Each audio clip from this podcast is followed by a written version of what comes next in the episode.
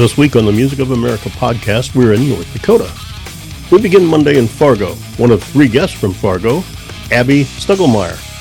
She'll talk about the bar scene and the music scene in Fargo. Um, it would depend on the bar. There's a, a very heavy contractually obligated bar scene here.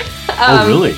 Yeah, um, we have a we have a an agency in town um, that books most of the cover bands, and it's a very standard like three hour show from all our cover bands. Um, mm But original shows, we have a cool place called the Aquarium downtown uh-huh. that will put like multiple band bills up, and they get to play like 45 minute all original sets. So Tuesday's guest, Mike Morse, talks about a song he wrote that really hits his heart about his mom and dad, prompting us to add an extra song to his show. The song is called The Letters. Well, she knew that he was going to find something in that chest of drawers. Right, right. And and but he got to the bottom sweater drawer and he unfolded the sweater and there were all the love letters that my dad had written to her in college.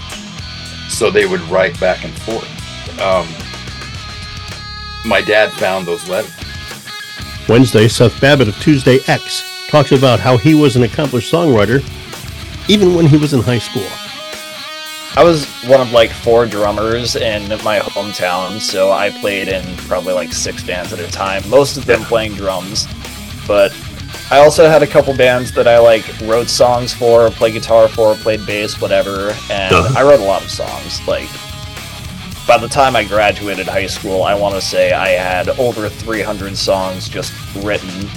Maybe a small portion of them actually recorded, but like I was just going constantly. Yeah. And most of them I was able to play with my bands, but there were always a handful that I felt so much potential in that the other guys in my bands were just like, I'm not feeling that. Like, I don't get what you see in it. Danny Savage on Thursday talks about performing with his partner in a newer venture of theirs we started playing together at a point where you know I, I, was like, okay, I'm not writing a lot. I'm playing a lot of shows. What do I do to kind of spin the wheel differently? And she has a lot of songs that haven't been recorded that she's been playing for years, and I have a lot of songs that I have or haven't recorded that I've been playing for years that we just don't get too much, you know. But together we've been we even played Leave These Bones, you know, and we played just a lot of my older material um, because she plays piano which is an instrument that I haven't gotten as much into as I should have. But uh, it's been awesome combining ourselves to see what we can do with these different arrangements. As we finish up in North Dakota, we visit with Tyler Pilot of Red Dot Recording.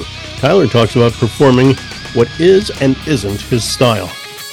About half the time, they want you to be not annoying, and they don't necessarily want you to be on stage commanding people's attention. They kind of want you to blend in the background. I don't have that blend in the background sound just because I just don't. Um, and some of my favorite people that I know, musicians that I know, are able to kind of like turn a switch between I'm going, you're you're going to look at me and you can't look away, and oh no, this is my role in this particular situation is to blend in. Let's go to North Dakota all next week on the Music of America podcast.